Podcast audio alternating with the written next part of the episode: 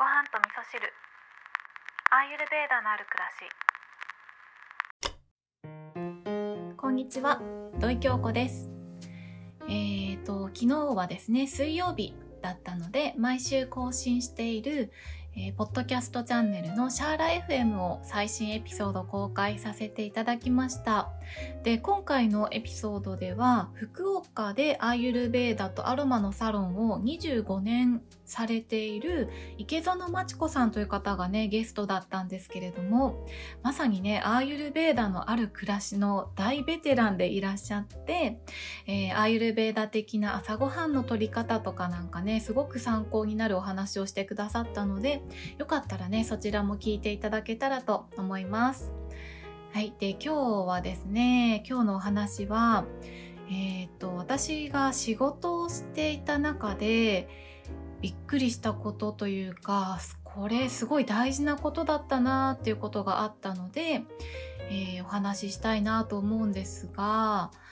えっとね、上司の方に聞いてもらいたいですね、今回のお話は。まあ、部下の方にも参考にはなるのかな？上司の方だったり、部下の方、あとはそうですね、親子関係に悩んでる方とかにも参考になるかなって思うんですけど、えー、私の会社では、新しいスタッフが4月から入社していて、で、今その指導というのをね、先輩スタッフに、えー、お任せをするっていうことをしているんですね。で、そんな中ですね、私はまあなるべく口出ししないで、手出しをしないで見守る役に徹しようと思ってはいたんですけど、でもやっぱりその指導するスタッフちゃんも、まだそんなに指導することが慣れていないんですね。コツをつかめていないので、まあ、それを導くということはしてってあげないとなとは思っていたんですね。で、まあ、見守っていたらですね、案の定というかね、まあそういうことあるよねっていうことはあるんですけど、えー、新入スタッフちゃんがですね、入って早々にいろいろと失敗を繰り返していたんですね。で、そんなことがあったので、まあちょっと集合しましょうということで、珍しくミーティングをしたんですけれども、で、ミーティングで伝えたいことというのはね、あらかじめ私の頭の中では決めていたんですけど、あの基本的にはね上司から部下に何かを伝えたいと思うことがあった時にはあえてそれを伝えない方がいいと私は思っているんですね。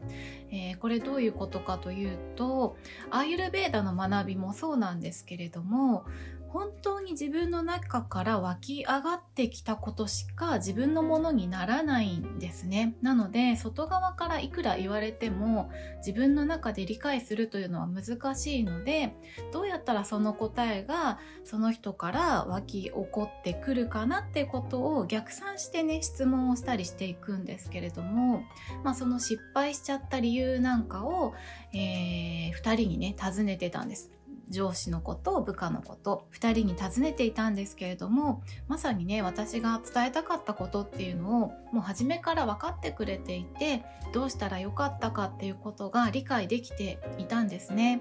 だけどそれができなかったのはどうしてだろうねっていうお話になったんですけどまあ、要はですね上司の子が部下に気を使いすぎてしまって、えー、注意すべきとこで注意できなかったりとかチェックすべきとこで監視できていなかったりとかっていうことがあったんですねなので私から伝えたことはですね、まあ、仕事の中でいろんなことがあると思うけれども、まあ、注意をしたりとか指摘をするってことはあるけど人間性を否定することは絶対にないからっていうお話をしたんですね。でこれが分かっている人もいれば分からない人もいるし頭では分かってるんだけど不安になってしまうっていう方もいらっしゃるんですよ。で、えー、そんな話をした最後にですね今日話をミーティングをしてみてどうだったっていう感想を聞いてみたらですねまあ、えー、後輩スタッフちゃん新人スタッフちゃんの方はえこれからね、もっと頑張りますみたいな感想をいただいたんですけど、先輩スタッフちゃんの方からですね、なんか思いもよらない答えが返ってきたというか感想が返ってきたんですけど、この先輩後輩の、えー、このこの問題に関してお話をしてたんですけれどもその先輩スタッフちゃんはですねそのミーティングをして私が何かを注意しても人間として否定することは絶対にないってことを口に出して言ったことによって、えー、ものすごい救われましたって言ってくれたんですね。まカミングアウトしてくれたんですね。でえどういうこと？って聞いたらいや今まで実はずっと不安でしたっていうことだったんですよ。でそれ聞いた時に「ああごめんね」ってすごい私の中で反省して本当に大好きだから大丈夫だよってことを口に出して伝えたんですね。でそんなことがあってですね今回、まあ、こういう事件じゃないですけどね、えー、問題があったことによって部下に対してあなたを人として認めてますよっていうことを口に出して伝えるということがどれほど大切なことなのかということが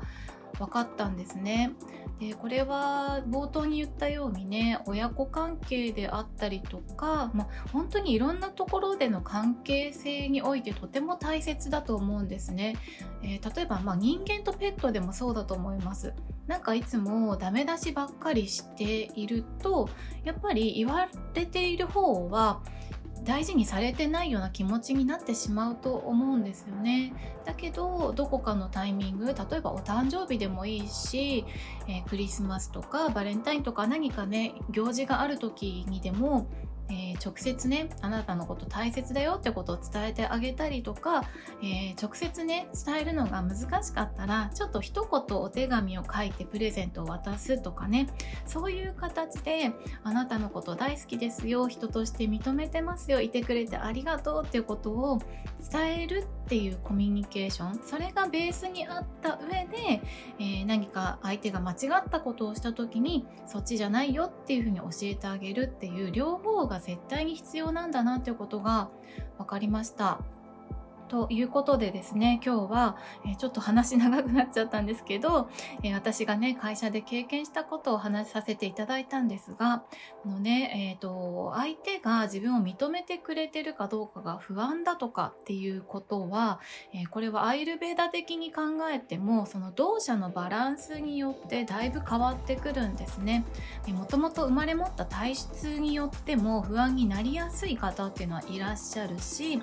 特にねババータですね風の性質が高まってしまっているもともと高い方であったりライフスタイルとか食習慣によって、えー、バータが高まってしまっている方例えば疲れている方寝不足の方とかですね。で生まれ持ってバータが高い方っていうのは食べたものが消化しにくかったりとかもともと体力がない方ですね。そういった方に関しては特にね自分の中に何かを貯めるということがすごく苦手なので、まあ、一度ねここで私があなたのこと大好きだよって伝えたとしてもそれを貯めておくことができないので割と頻繁にそれを伝えてってああげるっていうことが大切なんですね。で逆にですねあのカパが強い方、えーと、貯めておくということが得意な方は1年に1回お誕生日の時にお手紙で伝えるとかその程度でも大丈夫だったりするんですけど、まあ、そんな風にね相手の動作というね、え体質とか体調とかを見極めながら、えー、声がけをしてってあげるってこともね一つアイルベーダーをビジネスに生かしていく暮らしに生かしていくっていうところでね役に立立つんじゃないかなと思います。今日も聞いていただきましてありがとうございます。